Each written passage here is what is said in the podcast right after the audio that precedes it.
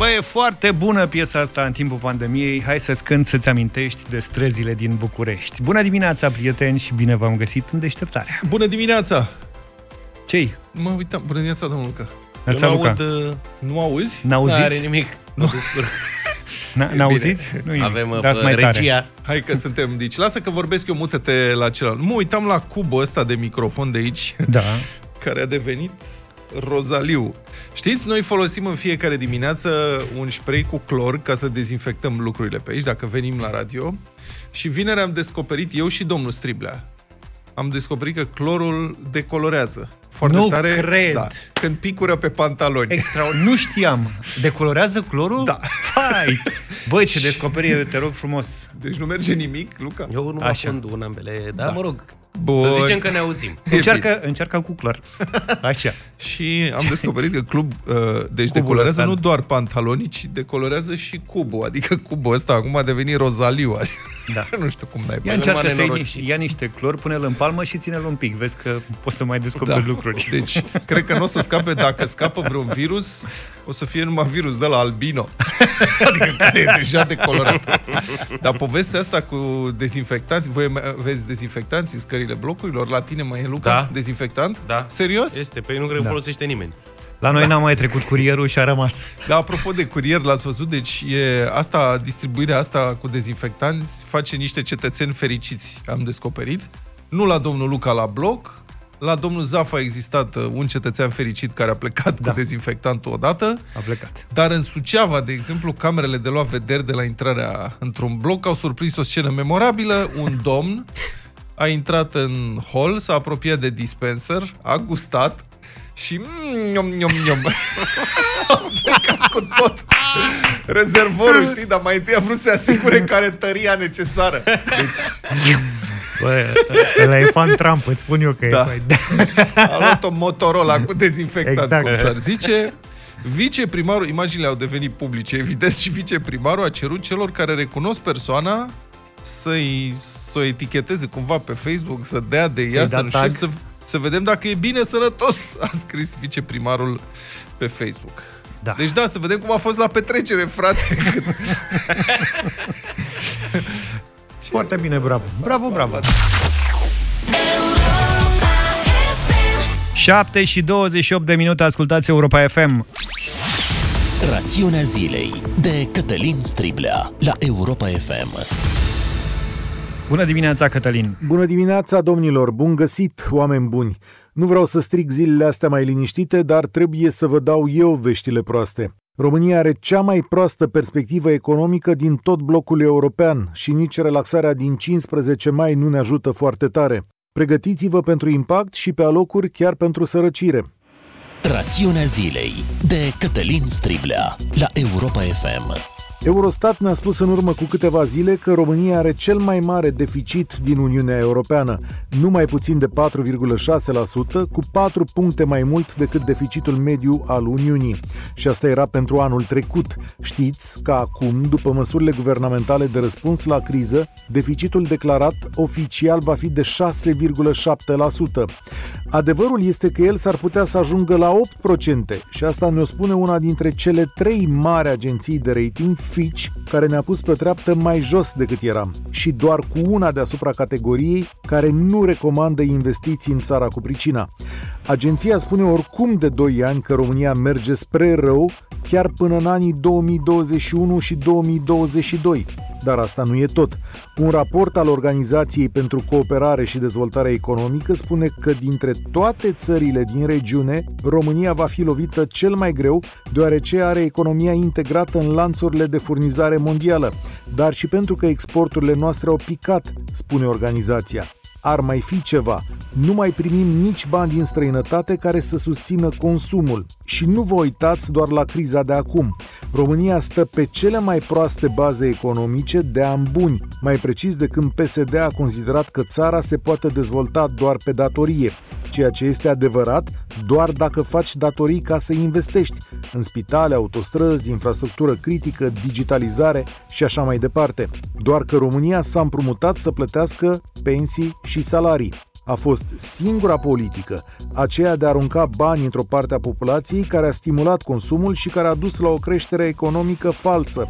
Ne-am îndatorat pe toate părțile, am mâncat și am băut, avem televizoare și mașini și cea mai neagră perspectivă în față.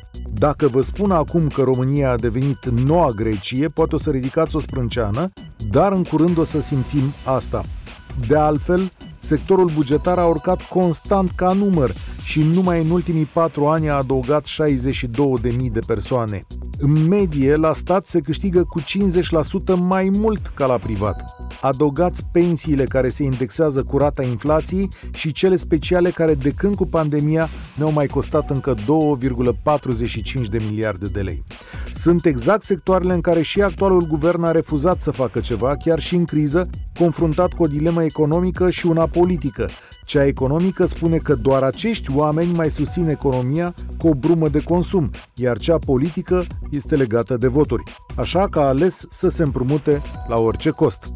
Ce o să urmeze? Economia va mai supraviețui o vreme cât vor veni banii europeni, după care lumea se va feri să mai investească și să mai aducă banii aici, iar guvernul, oricare ar fi, va avea de ales inflație sau concedieri, poate măriri de taxe, dar nimic nepopular înainte de alegeri. Am renunțat după atâția ani să mai cred că cineva va reveni la un program de investiții publice majore, singura soluție pe termen lung. Și încă nu am scăpat de COVID, așa că pregătiți-vă de impact. Cătălin Striglea, mulțumim pentru rațiunea zilei, te așteptăm la 1 și un sfert cu România în direct. Siza și Justin Timberlake, The Other Side, 7 și 35 de minute. Are început școala Da. online. Deodată e cum altfel? șvung, da, e șvung, așa, Ministerul Educației a zis săptămâna trecută, gata, toți copiii să facă, toți profii să facă și clase online, să nu știu ce. M-a sunat o prietenă la sfârșitul săptămânii trecute, zice, pe filmul l-a sunat profa de la nu știu ce materie în dimineața asta, fisul e, are, cred că e prin clasa 6-7. Ok. Și toată lumea la ora 1 online. Se face ora. Cu trei clase odată. 90 de elevi. Și m-am gândit să vă întreb, prieteni, în dimineața asta, cum arată școala online a copilului? Adică, cum se face? Ați văzut? 0372 069 599, dați-ne un telefon sau un mesaj audio la 0728 321 322 pe WhatsApp. Cum arată școala asta online? Cum fac copiii? Ei sunt e pe bune? Adică mie mi se pare super avantajos acum. Pentru că nu mai trebuie să stai în ultima bancă să nu te vadă proful. Stai pur și simplu pe Zoom, poți să spui o poză, lași o poză acolo, îți vezi de viață, n-ai nicio treabă. Tu acum le dai idei, dar nu e chiar așa. Cum nu e chiar așa? Am făcut și eu, am fost invitat să vorbesc cu unor studenți Așa. pe Zoom. Și scria acolo... Și te-ai prins că erau cu poze și au pus poze și au plecat? No, erau, erau patru mai activi Așa? și vreo 10 Nu e mă chiar erau așa. fără video. Nu e chiar așa, că îi întreabă profesorul cu Tărescu. Ia Bă, când zi, faci care... 90 odată? La 90 sigur că nu funcționează. Mi se pare o aberație să faci ore online cu 90 de elevi. Alexandra depinde ta că- face? Face, da, Ore da, online? În prim, da, ore online. În primul Veto. rând, ea Și ai are, tăi? ea are vo- la ea e vorba doar de o învățătoare și face toate orele, deci în ciclu primar e mai simplu și după aia se complică lucrurile. Dar eu cred că de, la, de pe la 20 de elevi încolo deja e foarte mult. De asta vreau să spun și eu, că și la mine, fiind copii în ciclu primar, e mai simplu Da. da. de gestionat situația asta, dar vreau să te contrazic că dacă e doar o oră de predare pentru 90 de copii și nu e nevoie de interacțiune neapărat, mi se pare în ordine. Acum bănuiesc că și profesorii încearcă să gestioneze situația asta destul de complicată, mai ales, cum spuneai, de la uh, clasa 5 în sus, unde sunt mulți profesori, multe ore, e cam greu să... Auziți, dragi, pă- Sincronizezi. dragi părinți, dar primiți uh, teme de la profesori? Că vin copiii acum mai mult ca înainte la școala online să întrebe cum se rezolvă asta, cum se rezolvă cealaltă. Păi, e și mai greu să furi de, cu ghilimelele de rigoare, în sensul că ți-ai uitat caietul acasă. Aha. Pentru că faci lecțiile, după care trebuie să fotografiezi tema respectivă și să o încarci pe Drive, în Google Drive și profesorul vede acolo, îți corectează și așa mai departe. Deci e și greu să te să Bine. fugi de teme. 0372 069 599 Fiți atenți, sunați începând de acum că suntem doar noi trei și răspundem noi direct la telefon, da? Sunați acum 0372 069 599 și luăm noi telefoanele următoare 3 minute. Mesaje de asemenea pe WhatsApp la 0728 111222.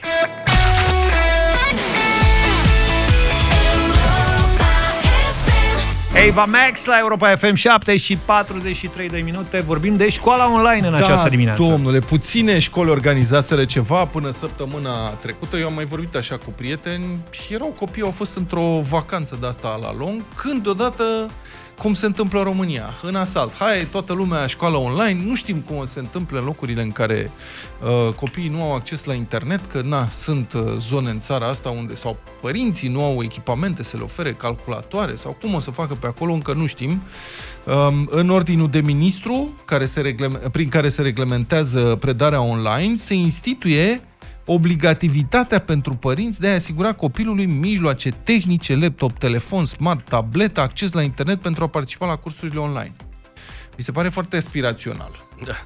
Adică așa ar trebui să pregătim copii pentru lumea modernă.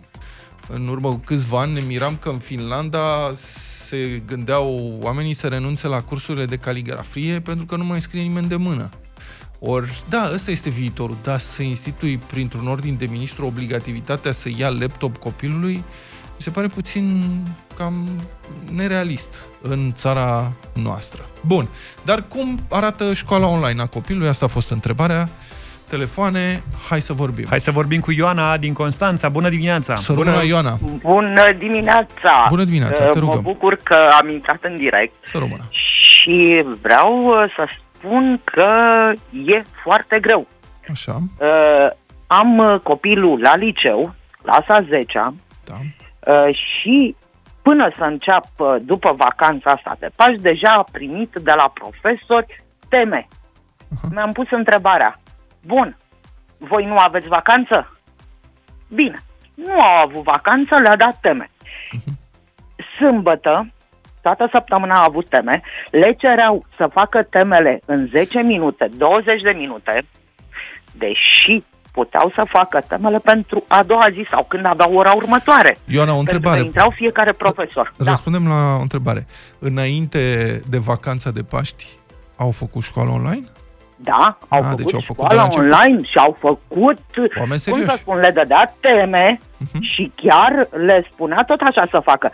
Iar uh, profesoara de geografie le-a dat o temă și nu le-a spus că trebuie în 20 de minute rezolvată. Adică și ce de dădea extemporal? Făcut... Cum adică dădea în 20 de minute temă? Nu, înțeleg. nu le dă să facă în PowerPoint uh, niște, uh, cum să spun prezentări, eu, Bun, okay. prezentări, da, una Așa. peste alta, Despre crezi că una peste alta da. se pare că merge bine? Ai că e greu. Sigur, e greu, uh, asta e. Dar e greu, un pas înainte sau nu? Da. Este un pas înainte. Dar gândiți-vă că copilul ăsta stă la calculator, că stau acasă și eu și îl văd non-stop. Uh-huh. Ieri a făcut toate temele pentru ca să le poată trimite până ieri. Adică uh-huh. s-a trezit de dimineață, n-a avut duminică, și a făcut toate temele ca să le poată trimite până la ora 4 Ioana, profesorilor. Ioana da. cred că am eu o explicație pentru care se întâmplă lucrul ăsta. Stăm de vorbă cu învățătoarea Alexandrei, sigur că acolo e ciclu primar, sunt doar câțiva elevi și așa da. mai departe. Aici, în cazul tău, fiind mai mulți profesori, problema apare la corectarea temelor. Și la fapt, dacă temele ar fi până a doua zi, probabil, și copiii ar trimite toți temele seara la ora 10, profesorul ăla n-ar mai avea noapte. Cred, nu-i scuz, e doar o ipoteză. Da, Nimic da, mai mult. Da. E foarte Bun. posibil să întâmple asta și cred că ar trebui să fim și noi mai, uh, nu știu, toleranți în momentul ăsta, pentru că nimeni n-a testat un sistem mhm. uh, da, da, important de genul ăsta online. Da, Mulțumim, e foarte Ioana. important. Mulțumim tare mult, uh, Ioana, pentru telefonul tău. Stăm de vorbă cu Robert. Bună dimineața! Bună, Robert! Salut! Să da, dai... bună dimineața, băieți! Am Salut. să te rog să, uh, să închizi radioul și să ne auzi, să putem uh, conversa la telefon, doar la telefon. Imediat, imediat, numai o secundă. Uh-huh. Uh, deci care, uh, care e problema? Yeah. Uh, eu am 53 de ani, da? Da, mulți înainte. Am învățat cum am învățat da. și sistemul ăsta online care se oferă în situația de actuală uh, nu mi se pare ok. De ce? De ce? Gândiți-vă că copii sunt la sate, da? Uh-huh.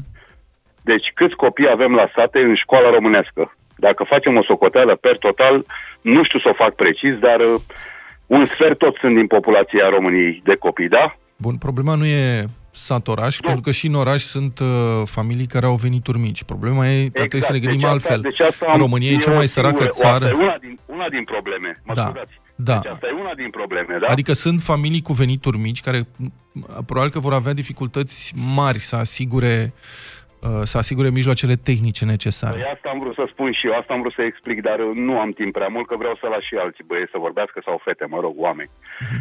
Și asta e, e ideea, deci asta e una din probleme, iar a doua, profesorul face-to-face, cum se spune pe engleză, că de, ne-am, de zeci de ani ne-am uh-huh. schimbat limbajul, uh, da, sigur că e importantă interacțiunea. Cea mai, cea mai uh, importantă, una dintre cele mai importante. Este adevărat. Este e adevărat că... Profesorul cu elevul, dacă nu explici elevului față în față, pentru că tu nu explici elevului doar din gură, mai desenezi și pe tablă, mai ales și anumite scheme când e vorba de chimie, biologie... Păi, au camere fizică. video. Aici e discutabil, Robert. Adică, scuză-mă, puștii mea învață o grămadă de lucruri uh, pe calculator și online și prin interacțiune online.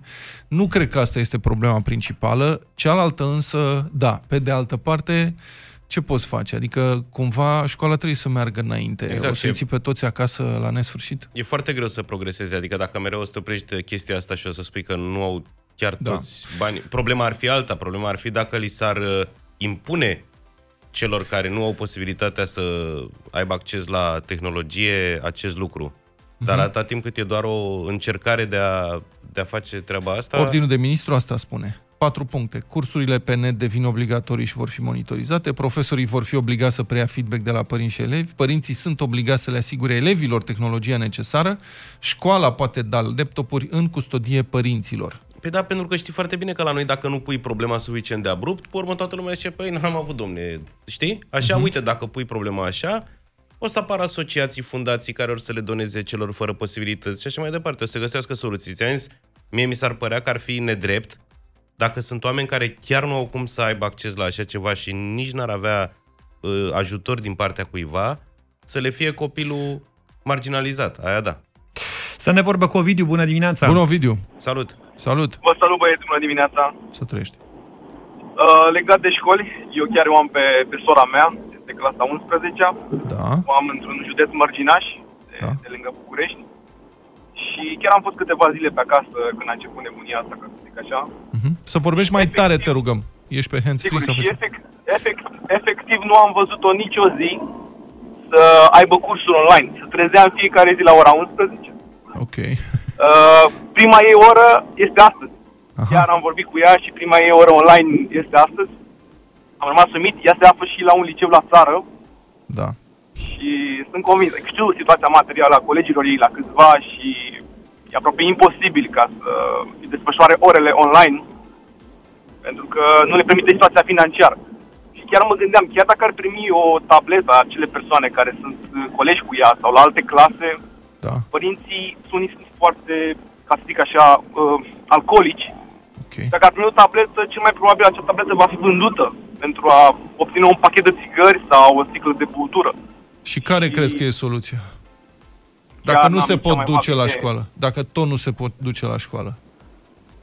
Uh, n-am nici mai vagă idee. La, la asta mă gândeam că ne-a da, fost o situație foarte dificilă. Dar ea nu are un telefon mobil, un smartphone? Că acum toată nu, lumea... Nu, nu, nu, nu vorbeam de sora mea acum. Sora mea are, adică are norocul să aibă și un laptop, să aibă și o tabletă, să aibă și un telefon. Uh-huh. Adică de ea are copii. posibilitatea asta. Vorbeam de alți copii în cazul ăsta, da. Uh-huh. Bine, mulțumesc, Ovidiu. Are dreptate. Sunt uh, familii în care uh, obiectele astea sunt atât de valoroase încât nu pot fi ținute în familie. Ah, l-am pierdut pe Claudiu. Ok. Bună dimineața! Bună dimineața! Bună dimineața! Nu știu cu Cătălin, cine vorbim numai. acum. Cine? Cătălin? Cătălin. Salut! Haideți să... Alo? Stai Bine, dacă pui problema așa, poți să te gândești că și în cazul în care acești copii ar primi din partea statului, să zicem, da. computere, tablete, păi laptopuri, ar putea fi vândute de părinți. Adică, Așa e. oricum, sunt niște situații fără ieșire în cazul persoanelor cu venituri foarte mici. Uh-huh. Dar acum e o, ideea unei uh, situații extreme, că ne referim la pandemie și la încercarea de a găsi niște soluții de a face cât de cât niște studii de acasă pentru o scurtă perioadă. Nu știu dacă e scurtă Mă rog, perioada sau- și, în mod evident, va trebui dezvoltat uh, sistemul de educație uh, online. Dar mie mi se pare N-avem mare încotro. lucru, mare lucru că a fost început și pe urmă o să te lovești de tot felul de situații și o să încerci să le rezolvi. Așa dacă nu încep din principiu că, domne, nu poate să aibă toți copiii acces la internet și la unelte, Mhm. n-am mai face-o niciodată. Hai să vedem cum e în altă parte. Ne-a sunat Iulian din Elveția. Bună dimineața! Bună Salut! dimineața! Bun.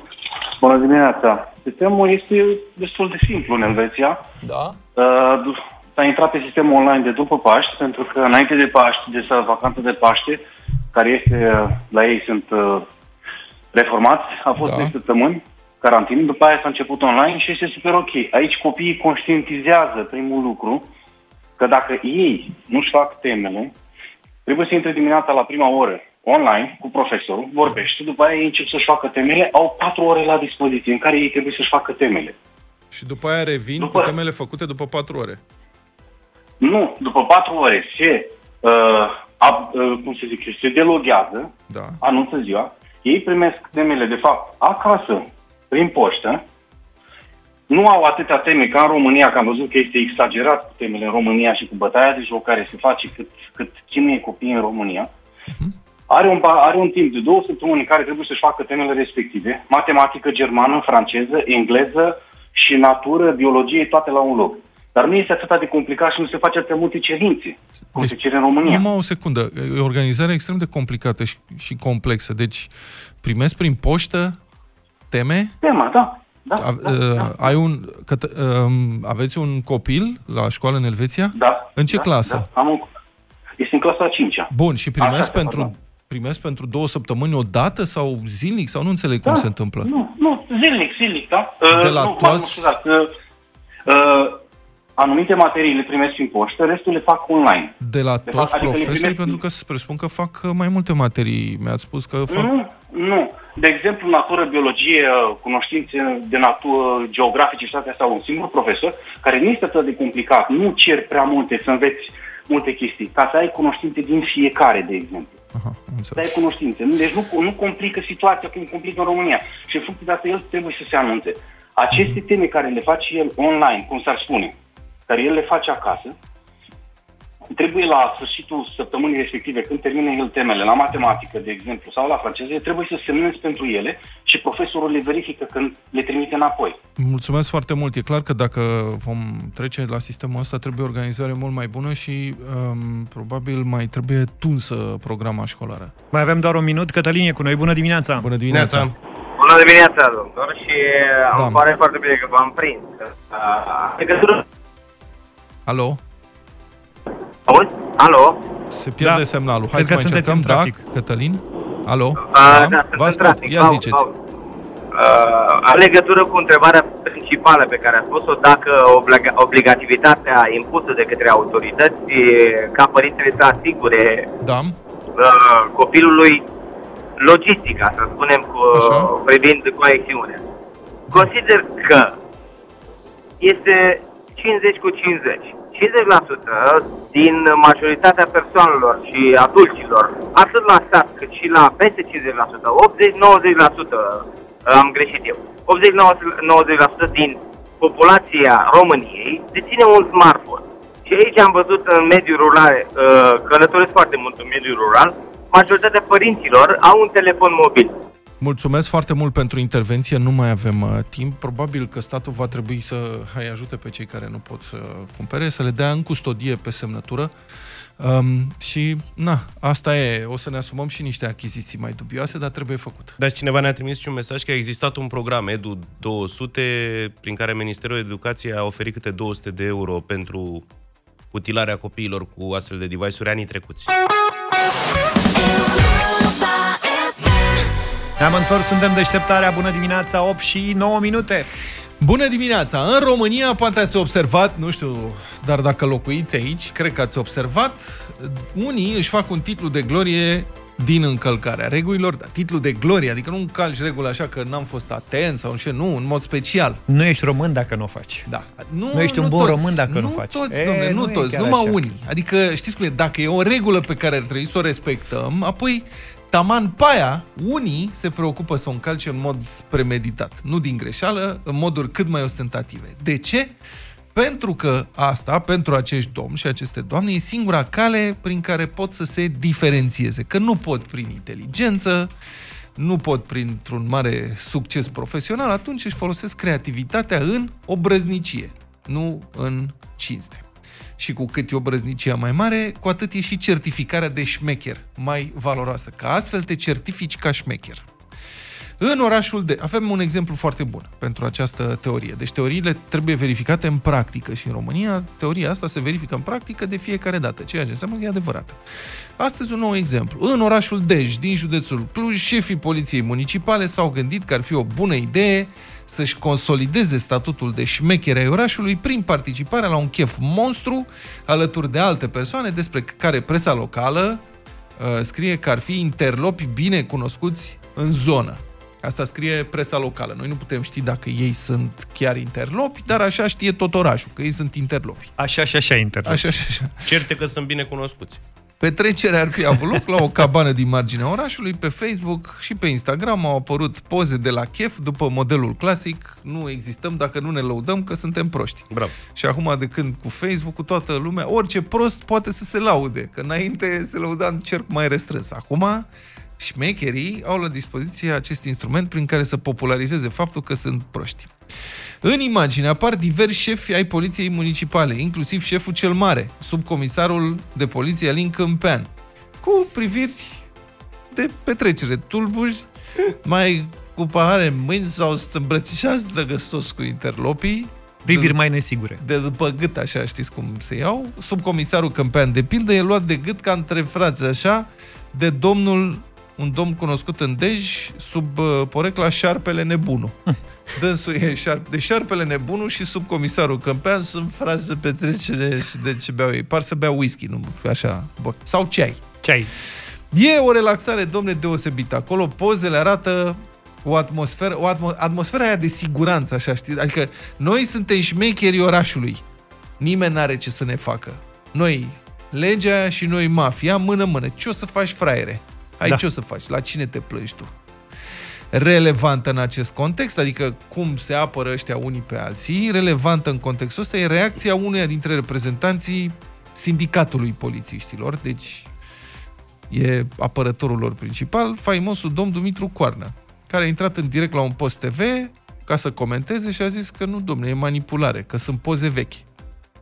Aici, două observații. Mai întâi, sigur, în seria asta de poze a apărut și o poză mai veche, cu aceiași polițiști și cam aceiași interlopi la un alt chef, ceea ce dovedește o relație veche de tovărășie. Și asta nu scuză, ci din potrivă agravează problema. Deci acolo e prieteșug vechi, domnul Coarnă și prietenii. Apoi, una dintre aceste fotografii, așa, în care sunt zăgât așa cu domnul Șarpele Nebunu, domnul subcomisar cu domnul Șarpele Nebunu, este cert foarte recentă, pentru că în ea apar persoane care poartă mască, stil bărbie poartă mască, adică de asta Era un chirurgicală, carnaval. dar pe bărbie, așa, Uh, sau mănuși de protecție. Mănușile astea de pro- Nu toți. Unul poartă chiar domnul Șarpele Nebunu, dacă nu mă înșel, are niște mănuși de protecție. El probabil că e mai obișnuit să poarte mănuși de astea care îl protejează pentru diverse necazuri. domnul Coarnă, când uh, am văzut, a zis că domnul fi ceva trucaj, aia cu masca. Băi, ce culoare au măștile în perioada asta? Chirurgicale, sunt alea Ce bleu. culoare au? Turcoaz, albastru, așa. așa. Da. Pixelul albastru. Ha? nu ți se pare, n nu vezi nicio legătură? Și mănușa neagră. Hmm? Pentru că reporterul, vorbind cu Coarne, Coarne zice, nu, domne, e trucaj. Și reporterul zice, bine, dar de ce poartă și mănuși ca ale dumneavoastră? Adică înțeleg, i-a pus lui o mască pe bărbie. Al naibii ăla nu i-a pus masca pe față, cum. Știi, i-a pus doar L-a pe făcut de bărbie. râs. așa. Da, da, da. Și i-a zis, da, poartă mănuși negre. Cum, ca ale mele? A zis Coarne, da. Deci e da acum, că altfel de ce fi purtat asta? Bun. Băi, frate, deci orice ca să nu recunoaștem gravitatea unei situații și să ne apărăm noi între noi șmecheri. Așa că, da, siguranță și încredere, sigur, între polițiști și interlopi. Let's get physical, Dua Lipa la Europa FM 8 și 20 de minute. Am o scurtă precizare, am Te primit rog. numeroase mesaje că încă mai există programul Euro 200 al Ministerului Educației care acordă un ajutor de 200 de euro pentru dotarea copiilor cu tablete și calculatoare, dar se adresează doar familiilor care au venituri de sub 250 de lei per membru al familiei. Asta, Hai că foarte puținor familii. da, asta am vrut să o lămurim, Am că am înțeles. zis uh, la intrarea precedentă că au existat uh, ajutoarele astea, există în continuare. În altă ordine de idei, ne-am Deci se amuzat... dă o familie care are venit de 250 de lei pe lună și îi dai 200 de euro. Care îi, prim... îi dai echipamente de 200 Dar nu, Care că îi e dai primul probabil- lucru pe care îl face familia respectivă cu echipamentul de 200 de euro? Păi, poate jură pe roșu că nu îl vinde, nu știu. Hai, lasă asta, să vedem că una peste alta am avut în weekendul ăsta mărturii senzaționale făcute de Cornel Dinu despre campania europeană ajunsă până în semifinalele Cupei Campionilor în... Da. Ce ați pățit, domnule? Nu, domnule, te Aștepta ascultam. să prezint știrea. Asta. Bine. Deci, deci uh, Dinu, după cum- Cornel Dinu, hai lasă-mă pe mine. Cornel Dinu a lansat un subiect despre care mie mi se pare că se vorbește foarte puțin. Și anume, Cornel Dinu a spus cum mituia el și alții ca el în anii 80, cum mituiau arbitrii care uh, arbitrau meciurile de fotbal ale echipei Dinamo în cupele europene. Da. Și povestește omul cum căra el valiza plină de valută dată de la securitate. Cu detalii, cu tot soiul de detalii. Adică, de exemplu, în 83-84, Dinamo a ajuns până în semifinale. A trecut de cu Sisi Lahti, ce meci a fost, mi-aduc eu și eu aminte, Hamburg și Dinamo Minsk de la uh, Belarus. După care, mă rog, am mâncat bătaie de la Liverpool. Și iată ce zice uh, Dinu. Citez, înainte de Liverpool, jucaserăm cu Dinamo Minsk. Am dus gențile cu bani și la Tbilisi, unde s-a jucat turul și la București. În URSS a fost mai complicat, fiindcă arbitrul Castilieho era păzit de KGB, dar a reușit.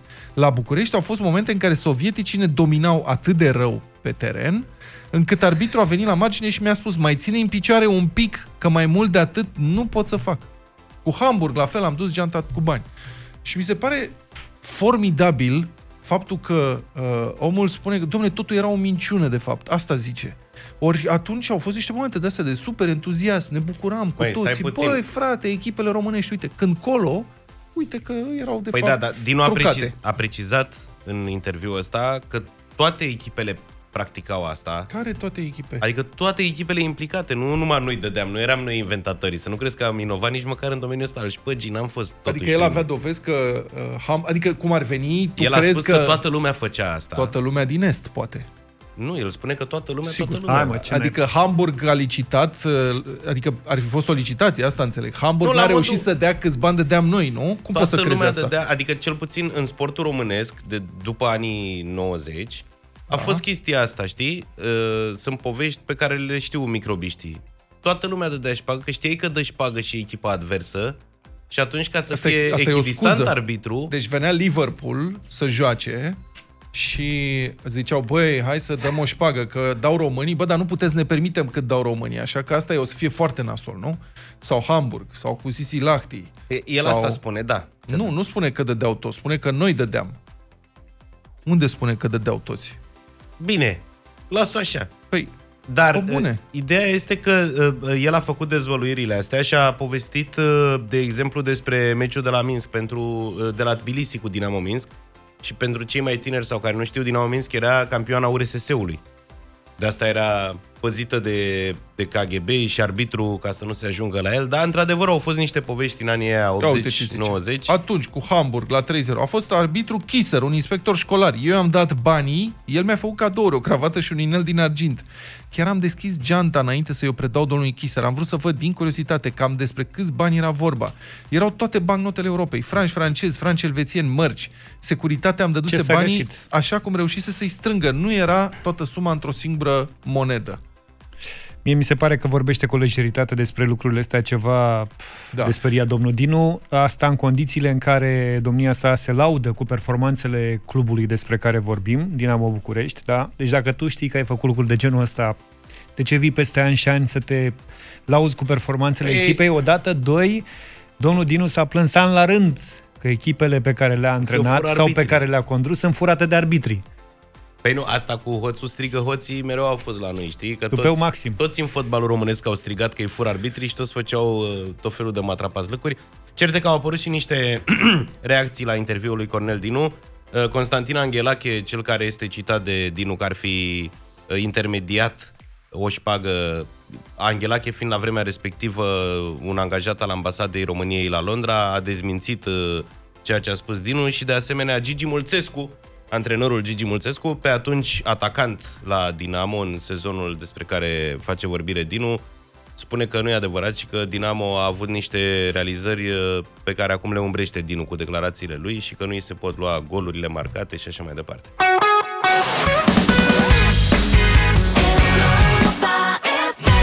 8 și 37 de minute. Da? Avea o sticlă mai devreme. Hai, lăsați. Vlad, linia, ce-ai făcut cu ea? linia de urgență din stat. Mi-e frică de clor după ce a căzut clor pe blugi. să, Așa, și stai. să avem... Arătăm cazul Gravi, stribleaș cu mine. serios, vorbesc serios. Deci avem aici o pilă Așa. la Sabina, care este una dintre colegele noastre care se mai ocupă de curățenie. Și v-a vândut clor pe sub mână sau ce? Nu, a făcut un clor super concentrat să dezinfectăm mesele. Am înțeles. Și clorul ăla atât de super concentrat, a, cred că a, a, a topit recipientul sau a făcut ceva. Și um, asta, și un pic din pervaz. Dar da, proprietarul clădirii încă nu știe. Asta e. Și când am făcut vineri inventarul Avocatul, stricăciunilor așa? cu domnul Striblea, am căpătat și pantaloni noi de zugraf. Mă rog, asta e viața, o să ne amintim din epidemie, din pandemie, ceva. Revenind, linia de urgență din statul american Maryland Așa. și Centrul de Informații Toxicologice Antiotravă de la New York au înregistrat o creștere fulminantă a apelurilor telefonice pe subiectul ingerării de dezinfectant, după ce președintele american Donald Trump l-a prezentat uh, săptămâna trecută de, citez, un posibil remediu împotriva COVID-19. Mă rog, sigur, americanii sunt și obișnuiți cu cola, așa că la ei... Dar așa, președintele Statelor Unite, Donald Trump, a stârnit controverse după ce a sugerat că ar trebui realizate studii ca să se verifice dacă infecția cu coronavirus ar putea fi tratată cu ajutorul injecțiilor sau ingerării de dezinfectant. Deci el a gustat dezinfectantul de la Suceava, de fapt. Posibil, da. Pentru că de ce nu? Adică, băi, bun, a, noi avem liderii politici pe care îi avem. Ce să mai știți? Că ne permit o bună parte din emisiunile noastre sunt făcute direct de ei. Da. Bă, dar nici cu americanii nu mi-e rușine. Adică și ăștia, când își aleg, frate, o dudă, Trump e top. băi, e top, e meserie. Adică logica e simplă. Bă, dacă dezinfectantul, dacă el omoară virusul când îl dai pe suprafețe, De ce nu-l bem? de ce nu-l bem? Adică, cum să răspunzi? Cum să răspunzi la asta? Sau dacă ultravioletele distrug virusul? De ce nu ne dezbrăcăm în pielea goală și să dea cu ultraviolete pe noi și în felul ăsta ne și bronzăm ca mine, ar zice Trump. Uitați-vă ce culoare f- portocalie frumoasă am pe În față. cazul ăsta, Trump își omoară electoratul. Pentru că cei care au cre- crezut în el Da. și au dat votul, acum, uite, îl ascultă Donald Trump a spus, deci înțeleg că dezinfectantul omoară bacilul într-un minut. Un singur minut. N-am putea face un studiu pentru a vedea dacă injecțiile cu dezinfectant au același efect? Ar fi interesant, a spus el. Deci, păi nu Și să vă spun ceva, partea cea mai proastă e următoarea. Anul ăsta sunt alegeri în Statele Unite și sunt pariez, pariez că o să se realeagă. Pentru că asta e, americanii sunt niște tipi lăudabili, extraordinari, bă, dar când o iau pe- într-o direcție, nu se opresc. Au și o zonă de entertainment foarte dezvoltată. și atunci eu pot să-i înțeleg. Da, autoritățile locale au lansat diverse alerte de urgență și au postat mesaje pe rețelele sociale prin care au avertizat că în niciun caz un produs dezinfectant nu trebuie administrat în corp prin injectare, ingerare sau pe altă cale. Deci nu băgați dezinfectanți în dumneavoastră, dragi americani, în niciun fel. La New York, autoritățile sanitare au semnalat faptul că au primit un număr neobișnuit de mare de persoane care le contactează în urma declarațiilor de la Casa Albă. Și, în fine, președintele american, după tot scandalul, a revenit a doua zi asupra declarațiilor respective, însă câteva mai, minute mai târziu a spus că e vorba totuși despre o idee serioasă și că a cerut unor experți din guvern să o studieze. Eu zic să o studieze pe el, dacă este totuși o idee așa serioasă. Băi, omul ăsta e miliardar, nu? Da, frate. Asta înțeleg, înțeleg că asta- n-a făcut el banii de la început. Dar totuși cum a reușit să-i păstreze. Asta, asta, asta. Deci faptul că el e miliardar spune ceva mai mult, nu despre el, ci despre starea umanității. Exact. Părerea mea.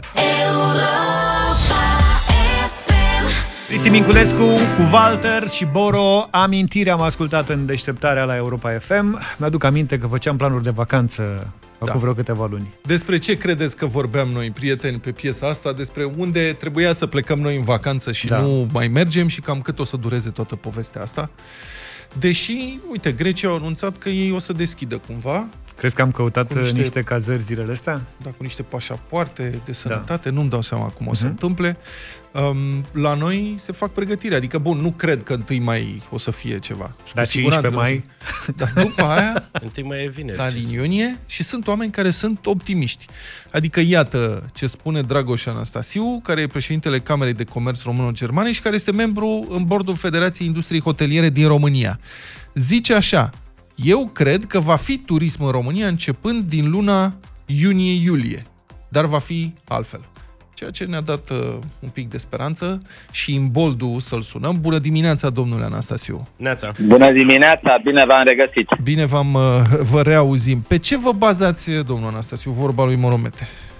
Pe ce spuneați voi mai devreme? Că vă gândiți, vorbiți despre vacanță, uh, de-abia așteptați să ieșiți din case și nu numai voi, ci și noi toți. Păi da, da, una e de-o parte. dorința, Pe de altă- ști, știți cum e, una e dorința, alta e putirința. Da, da. Că așa E de- adevărat. Da. Vom putea să ieșim din case pe de-o parte. Pe de altă parte, să știți că hotelurile n-au fost închise niciodată. Ele au putut să funcționeze, vor, pun- vor putea să funcționeze și de pe 15 uh, mai încolo și uh, bă, singura problemă este în zona asta de restaurante. Restaurantele au fost închise, se vor redeschide, dar cu tot felul de restricții. Uh, și care câteodată, hai să fim serioși că sunt de bun simț, adică să nu ne mai aglomerăm atât de tare, să nu mai stăm la coz la, la bufetul suedez uh, uh, simțindu-ne în respirația uh, unui altuia în ceafă. Uh, lucrurile se vor distanța cumva, dar eu cred pe de o parte că dorința oamenilor va fi să călătorească și o vor face în România în primă fază, apropo de uh, carnete de sănătate pentru Grecia și în, altă, și în alte părți.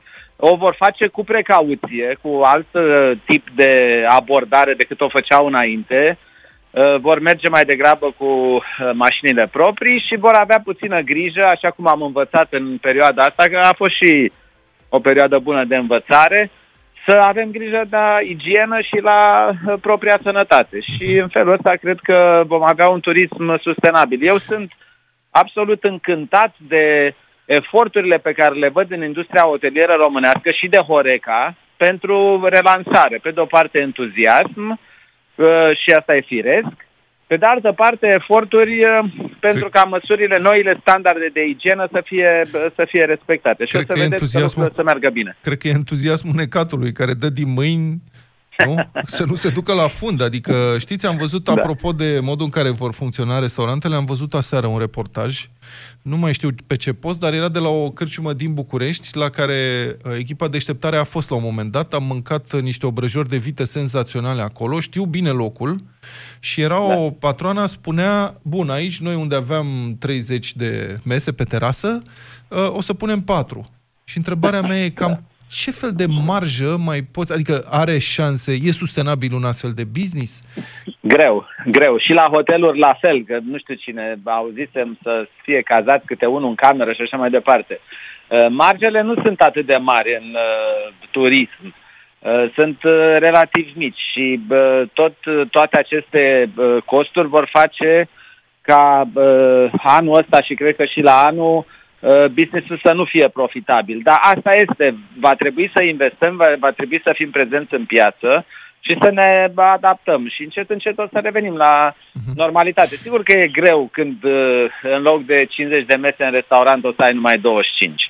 Dar vom găsi soluții. Noi suntem uh, inventivi și cred că spiritul antreprenorial în România s-a dezvoltat foarte mult în ultimii cel puțin 10 ani. Dumneavoastră Să vedeți că o aveți, să fie bine. din câte știu dumneavoastră aveți, nu? Două hoteluri? În România. Uh, Da, în Delta Dunării și, și în Transilvania. Și cum vor Acum. funcționa, că ziceați că bun, poate că nu o să mai facem bufet suedez. Cum vor funcționa? Adică la capacitatea dumneavoastră de cazare, cum puteți organiza masa acolo astfel încât să se respecte niște reguli de distanțare socială? Noi, noi, suntem, noi suntem norocoși pentru că avem 100 de camere pe 3 hectare. Uh, și cei care au fost la festivalul de firmă Anonimul în Sfântul Gheorghe din Delta Dunării știu cam cum arată la noi. Deci asta e un noroc uh, pentru că suntem izolați și ca o localitate, dacă vreți, în- pe timp de pace, da, pe, pe timp de război. Deci la, pe- pentru noi acolo este definiția izolării. Uh, Dar, uh, într-adevăr, și noi uh, facem eforturi acum să implementăm noile standarde și o să vedeți peste tot uh, uh, dezi- uh, uh, sisteme de dezinfectare, o să vedeți măști, o să vedeți o grămadă de lucruri cu care nu eram obișnuiți uh, și ne pregătim. Uh, Dar eu personal sunt optimist. Lucrurile vor reveni la, uh, la normal. Va fi mai greu cu hotelurile mari, 400 de camere, cu 500 de camere. Acolo, într-adevăr, va fi ceva mai greu. În schimb, partea asta de turism tradițional, care în România e outstanding, ca să zic, adică chiar e, chiar e, e bun, Uh, tot ce înseamnă Bucovina, Transilvania, Maramureș, Delta Dunării, uh, astea își vor reveni cel mai repede și va fi cel mai ușor pentru ei să, să repornească. Gândiți-vă la o pensiune cu 6 camere, 8 camere, 10 camere. Poți să iei masa în cameră. Nu e o problemă și distanțarea acolo este relativ ușor de, de implementat. Apreciez foarte mult uh, optimismul dumneavoastră, mă bucur că v-am reauzit și, ce să zic, sperăm să fie bine, că de-abia așteptăm să plecăm cumva într-o vacanță.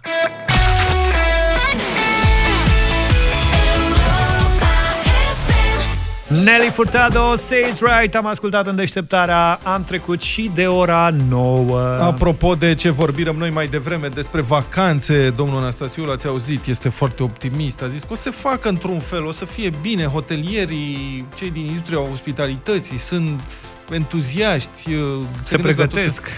Da, domnul Raed Arafat spune românii trebuie să fie rezervați în a-și face planuri privind concediile din timpul verii. Mă rog, acum nu știu ce să zic. Știi, mie știi de ce o să-mi fie dor? Bă, nu neapărat să mă duc să stau la plajă, că nu sunt genul.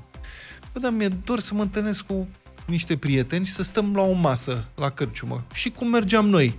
Că noi, băieții de la deșteptarea, din când în când ne duceam în oraș și identificam câte o cărciumioară de asta și vedeam, hai mă să vedem, luăm țeapă sau nu luăm țeapă. Dar ne duceam acolo și stăteam un timp de vorbă. O să luăm o masă de aia gen nuntă, știi, mai lungă, Da. da. și stăm unul în capul mesei, unul în capul mesei, Asta Asta mai îmi lipsește. respirați așa. Deci nu știu neapărat. Și mâncarea. Adică sunt locuri în care, bun, știu să gătesc, mă descurc, bă, dar unele, adică mititei de la obor, de exemplu, Hmm. bă, oricât am încercat, n-am reușit să-i fac acasă. De aia mi-e dor.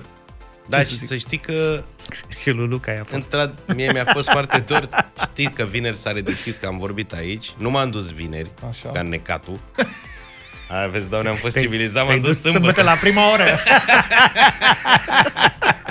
Adică, băi, am avut demnitate, știi? E, pe S-a naiba, deschis vineri, acum mă duc vineri. Sâmbătă! eu cred că ai lăsat un pic grătarul să se... Tu și sateliții lui Musk. Da, da, da. La ora 5 era acolo.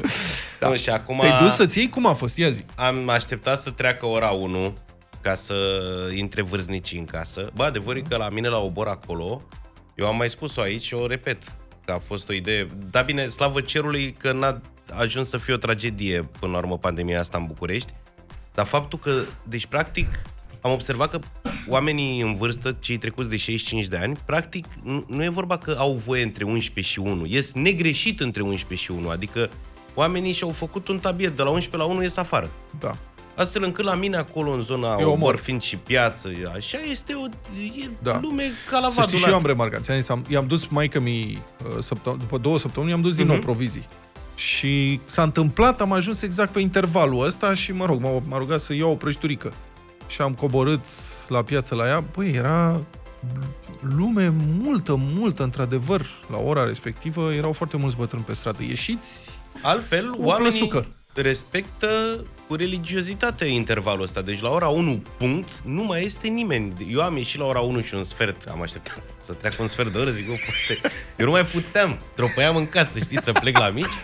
Și la Am mici? plecat la 1 și un sfert punct, am ieșit din plouă în casă, gură. bă, era ca după bombardament. Deci nu mai era nimeni pe stradă. Am făcut și o poză pe Chiristigin, drum spre hala veche Obor. Nu era nimeni, Și nici am înțeles, mă, țipenie, lasă, domn. câți Și am li se-ai sunat. luat? Eu am sunat să fac Ai rez. luat- Zic, mamă, eu mor de lume, zic, e coadă până, Da. până în Colentina. Și am sunat, că era un, e un număr de telefon acolo să poți să faci comandă. Am sunat, zice, veniți liniștit că nu e nimeni. Auzi, dar stai puțin. Eu dacă, mă duc, dacă vreau să mă duc să iau tot așa, dau telefon, să zicem. Da. Ce trec pe declarație? Produse de strictă necesitate fără de care mor Alimentare, de poftă? mai, păi da. Băi, adevărul e că eu nu m-am dus să iau mici. Eu mi-am stabilit, sâmbătă a fost ziua de aprovizionare, că m-am dus și la piață, unde și în piață era lume puțină și a fost civilizat.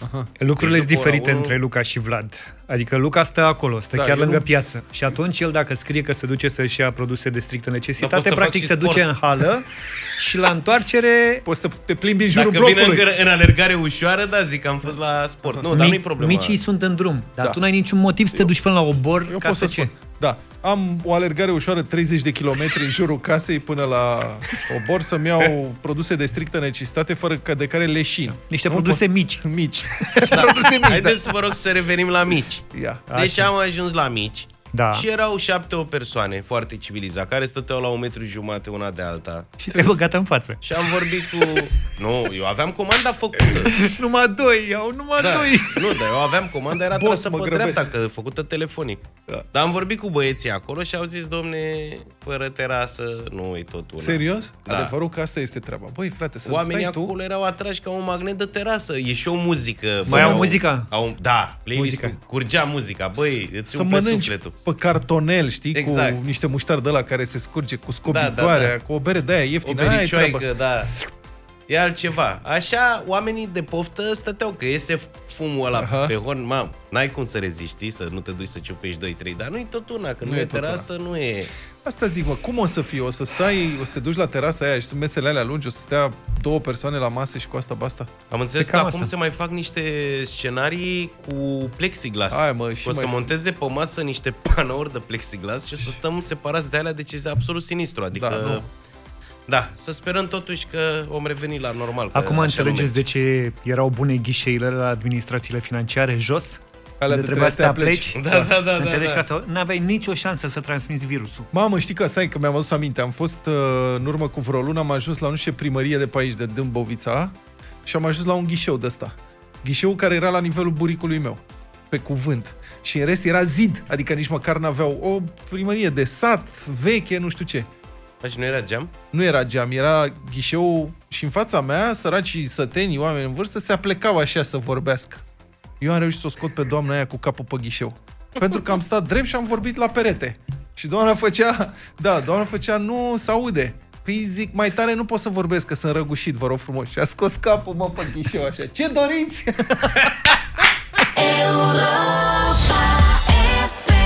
Ed Sheeran, 9 și 22 de minute, o seară poetică diseară de la 9 la altceva cu Andrada Burdalescu. Ascultăm cum sună Shakespeare, Baudelaire, Walt Whitman, Edgar Allan Poe sau Federico Garcia Lorca într-o nouă seară altfel la Europa FM cu Bob Dylan, cu David Bowie, cu Lana Del Rey, Serge Gainsbourg sau Leonard Cohen.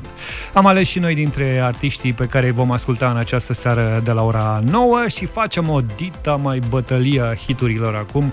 Începem cu Luca. Da, eu am ales pentru în această dimineață artistul David Bowie cu piesa The Man Who Sold the World, mai cunoscută tinerei generații de la Nirvana.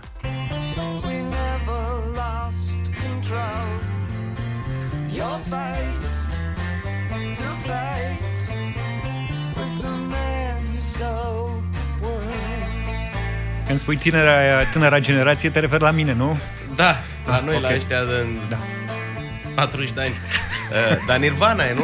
Nirvana, da, da, da. Dar din anii 90, da. Deci... Mie îmi plac Asta e din anii fabulos. 70, David. Nu, am înțeles.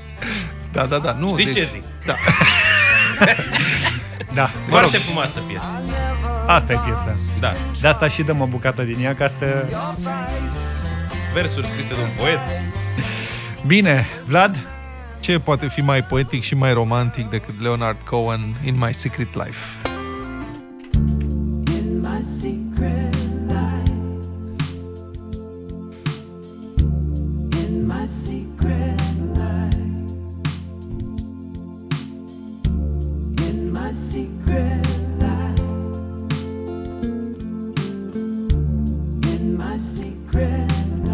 Păi mai poetic decât Leonard Cohen poate Lasă-l fi... mă și pe el să cânte. Ce să mai cânte? Păi cât... Lăsăm... Dăm piesa doar dacă ai să câștigi. Mulțumesc. Mai lăsăm? Bine, voiam să spun că mai poetic decât Leonard Cohen poate fi Brian Ferry. Doar muzică și piese de dragoste de la el. Slave to Love în dimineața asta.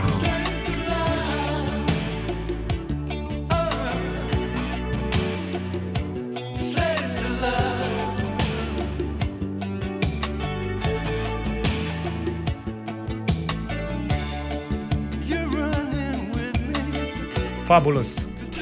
Hai să vedem David Bowie, Leonard Cohen sau Brian Ferry ce ascultăm în dimineața asta după bătălia hiturilor. Bună dimineața, sunteți în direct. Bună. Bună dimineața! Bună! Bună dimineața, băieți, vă salut! Să rămână. Vlad, cu Vlad! Cu Vlad. Mulțumim, Leonard Cohen, mulțumim Leonard. frumos. Nu știam că știți să cânti, Vlad. Bună dimineața, sunteți în direct. Bună dimineața, Claudia mă numesc. Bună, Bună, Claudia! Uh, în dimineața asta votez cu Leonard Cohen. Leonard din My Cohen. Secret. Cohen, mulțumim, Mulțumim foarte tare romantică, mult. piesă foarte frumoasă. Bună dimineața! Alo, bună dimineața! Bună! Vă rog. Dana sunt, Dana sunt, cu George. Mulțumesc George. tare mult! Mersi, deci are și uh, Brian Ferry un vot. Bună dimineața! Vezi, trebuia să punem Bună Nirvana. dimineața! Vă rog. Uh, cu ultima piesă, e super. Slave to Love, da, e cea mai bună de altfel. Mulțumesc tare mult pentru vot. David Bowie, ăla, vezi? Bună dimineața! Neața! Bună dimineața! Da, spune, cu cine? In my secret life. Vă mulțumim frumos să rămână. Super alegere, foarte frumoasă, într-adevăr. Leonard Cohen, In My Secret Life. Ce poate fi? Claro că si. Stai mă că nu, nu Vreau mai, să găs- dau nu mai găsesc. Nirvana, uite. Ai stricat. știi? Că David Bowie nu... Uite, vezi? Aici am greșit. Tânăra generație s-ar fi prins dacă Exact. dădeai Nirvana, nu? Ok. Muzică din timpul pandemiei de la Smiley. Ce mai faci străine? Europa FM îți aduce știri bune în vremuri rele. Începem astăzi cu un bilanț al faptelor bune din această perioadă dificilă pentru toată lumea. În ultima lună, Asociația Sprijin pentru Comunitate și Asistență Umanitară a strâns donații în produse de hrană și apă în valoare de peste 70.000 de lei. Acestea au fost apoi distribuite în județele Galați, Arad și Suceava. Peste 3.000 de oameni, medici, personal medical auxiliar, personal profesionist din prima linie, voluntari, persoane vulnerabile care nu își pot asigura traiul zilnic, au primit astfel hrană și apă în această perioadă. Donațiile au fost oferite de Nestle România, Crucea Roșie Română, KFC România, La Fântâna, Cibo România și Cumpăna România. În plus, Cumpăna România a donat și 5 aparate de purificare a apei Spitalului Județean de Urgență din Arad și Spitalului Județean de Urgență din Suceava. O agenție de publicitate din Timișoara, numită xmedia.ro, a lansat o platformă online pentru a strânge la un loc toate asociațiile, ONG-urile, companiile și proiectele umanitare. La adresa ajutor.info pot fi găsiți cei care fac cumpărături pentru persoane vulnerabile, le duc medicamente ori le oferă consiliere telefonică. Fundația elvețiană Botnar a venit în sprijinul activităților UNICEF din România. Astfel, Fundația Botnar a donat 400.000 de dolari reprezentanței UNICEF din țara noastră. Cu acești bani vor fi cumpărate echipamente medicale și teste pentru spitale și echipamente de protecție personală pentru profesioniștii comunitari din România care se află în prima linie. Este vorba de asistenți sociali, asistente medicale comunitare și mediatori sanitari și de alți oameni care lucrează pe teren pentru a-i susține pe copiii dezavantajați și familiile lor. UNICEF estimează că în România peste 70.000 de lucrători din prima linie au nevoie de echipamente de protecție personală. În fine, compania MOL România sprijină cu 400.000 de euro lupta împotriva coronavirusului. Banii vor ajunge la Asociația Dăruiește Viață. Asociația va cumpăra echipamente de protecție și dispozitive medicale, cum ar fi aparate de ventilație, măști de oxigen ori kituri de intubație și le va transfera ca donații în natură spitalelor. De asemenea, o parte din bani va fi alocată pentru ridicarea și dotarea spitalului modular pe care asociația îl construiește în curtea Spitalului de Urgență Elias din București. În acest spital, ce va avea 38 de locuri, vor fi tratați pacienții cu COVID-19. Spitalul modular va putea fi utilizat și după ce actuala criză medicală va fi depășită ca spital de mari arși. Trei lucruri pe care trebuie să le știi despre ziua de azi.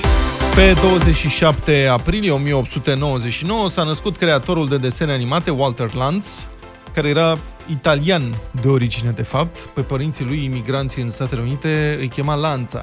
Mhm. Doar că ofițerul de imigrații, mă rog, a scris Lanț și cu asta basta. Um, cel care a dat naștere personajului ciocănitoarea Woody. Guess who?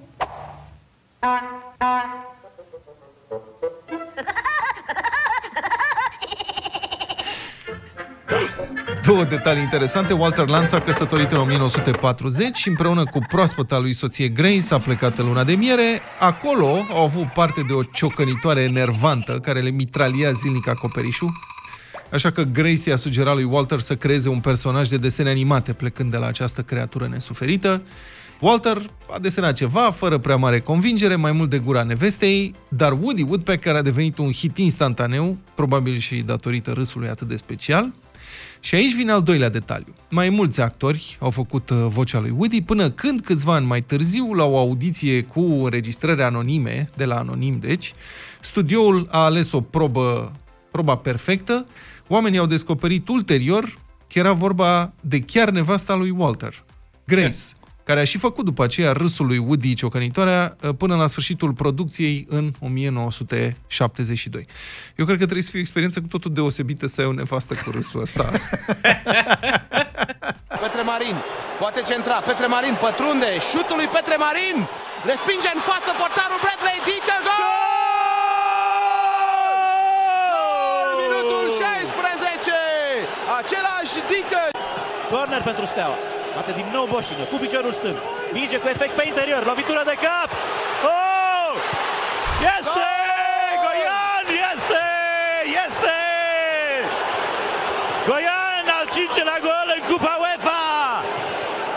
Se vede Eindhoven de aici, de aici de la noi, se vede. Se vede, da. S-a văzut o vreme. Vai, vai. Se Ce împlinesc urât, bă. astăzi 16 ani de la dezastrul de la Middlesbrough din manșa secundă a semifinalelor Cupei UEFA. După un sezon excelent, Steaua era la un pas de o nouă finală continentală și câștigase meciul tur cu englezii scor 1-0 marcator Dică. După cum ați putut reasculta din transmisiunea TVR a returului din Anglia, Dică și Goian au dus scorul general la 3 la 0 încă din minutul 24. 2 la 0. Ah, general. Da, General. bravo. Ai, ai dreptate. Deci din momentul ăla Steaua trebuia să mai primească, să încaseze 4 goluri, Patru goluri. ca să nu se califice în finală. De-aia și comentatorii de atunci ai meciului, cuplul uh, Cosmescu-Grădinescu, se gândeau că se vede Eindhovenul. Gazdele au redus însă diferența înainte de pauză, au egalat în minutul 64, iar apoi a urmat prăbușirea roșalbaștilor minutele 72 și 89. Este o chestiune care, nu știu, mă depășește, fie Middlesbrough s-a metamorfozat brusc într-o formație excepțională, fie noi am făcut pasul rapid prea devreme. Carlos, 3 la 2. Cât mai era? E nebunie. Minutul 72 era. E nebunie ce se întâmplă. A fost greșeala lui Bălan! Nu! Nu! Ba da. Macarone! Rapidist. Revedem falimentul unei tactici ultra-defensive. Păi nu se vedea Eindhovenul. Băi, ce răi. final, Middlesbrough în finala de la Eindhoven. 4 la 2, după ce Steaua a condus cu 2 la 0, ultimul gol a venit în minutul 90. Este un meci pe care oricât am dori, nu vom reuși să-l uităm. Adevărat. Nici pentru steliști, nici pentru rapidiști. Mie de atunci îmi plac macaroanele foarte mult. Da. Mult Uh, de tot. George are un dinte împotriva stelei de atunci pentru că a fost sezonul acela 2006 denumit de presa vremii Eurofantasticii pentru că atât Dinam, uh, Steaua cât și Rapid, dar și Dinamo a participat în acel uh, sezon, însă Steaua și Rapid au reușit să ajungă până în sferturile de finală, unde s-au întâlnit. Corect. Și Steaua a câștigat dubla manșă după 0-0 în Ghencea și 1-1 în Giulești, unde a marcat Bănel Nicoliță. De atunci, ura rapidiștilor pentru Dar nu steliști e a o ură, e o crescut, iată, și simpatie. pe Colegul. Nu, vină e chiar are? simpatie, nu, chiar nu Revenind nu e la ură. meciul de la Middlesbrough, am fost, am fost și eu acolo. A fost mulți ani singura mea poveste. A, serios? A fost, auzi, a fost Da. singurul meci la care ai fost trimis special, nu? Da, a fost singurul meci la care am fost eu trimis de radio peste hotare. Păi, Știi? se vede. Da. Uite, ghinionul, de aia nu te De mai aia nu trimis m-am mai nimeni. dus, da. Și e cum avea el Bandi povestea când a marcat LSE-uri în liceu, așa avea și eu. Când mă întreba cineva de realizările mele profesionale, eu povesteam de meciul de la Middlesbrough, unde Da. am fost. Spune așa, cel mai tare meci Exact. a fost... A fost cel de la Middlesbrough, de unde, pe vremea aia, eram în legătură, am transmis în direct meciul. Cum ar veni la modul că aveam niște intervenții, că nu țineam legătura permanent, da? că nu aveam drepturi de difuzare a meciului. Și mă suna, era pe vremea aia colegul nostru, Relu Mic, în studio, și el mă suna de la București. Și eu interveneam de acolo și povesteam ce se mai întâmplă. Bă, nene, de câte ori mă suna, se marca. Relu rapidist fiind. Mai exact se marca Middlesbrough. Da. Înțelegi? Patru La 3-2 intervenții a avut. Da, la 3-2 am zis, te rog, eu nu mă mai suna. și el m-a sunat pe final. Pe minutul 88-89, că se termina meciul. Și ce mai e? Gol Middlesbrough, s-a făcut 4-2, s-a dus totul pe apa sâmbetei. Și eu speram că o să mă duc la finală, la Eindhoven acolo. Asta Să e. vedea Eindhoven. Deci și tu ai văzut Eindhoven. Și eu îl vedeam, da, da, da. Foarte bun, bravo. De. 27 aprilie 1959 s-a născut Sheena Easton, cântăreață și compozitoare de origine scoțiană. S-a remarcat într-un musical la televiziunea britanică, ceea ce a adus un contract cu celebra casă de producție EMI. Primele două single-uri au intrat în top 10 în Marea Britanie, fiind prima femeie care a avut două piese simultan în primele 10 în UK.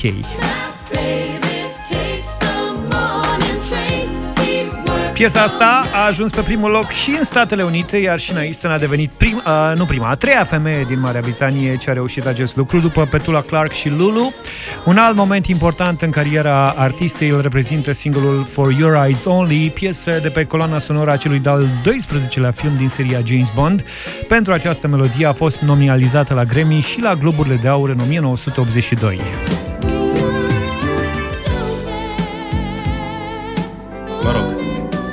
A avut 6 nominalizări la Grammy, dar a câștigat doar de două ori, are 16 discuri și 45 de single-uri lansate în toată lumea și un record greu de bătut, 20 de single-uri consecutive au ajuns în clasamentul din Statele Unite. Ce nu-ți place? E o versiune mai... Uh... Prea, ce să vă spun să nu vă mint? Că a Dar aia fost- cu 9 to 5 eu nu știam, sincer, cum o cheamă pe fata care cântă. Așa? Că, uite, și Easton, dar eu nu mai auzisem de ea până azi. Dar S-a foarte fost- frumoasă piesa aia. Da, una din primele mele casete audio a fost cu Sheena Easton. Ce tare. Serios? Da. Bravo. Ce Hai să mai ascultăm o dată Asta piesa cu 9 asta. to 5 e bombă. Asta avem la final 9 to 5 și Easton. Rămâneți cu Europa FM. Camelia Kenciu vine după ora 10, iar noi ne reauzim mâine dimineață pe la 7. Numai bine! Toate bune! Pa, pa!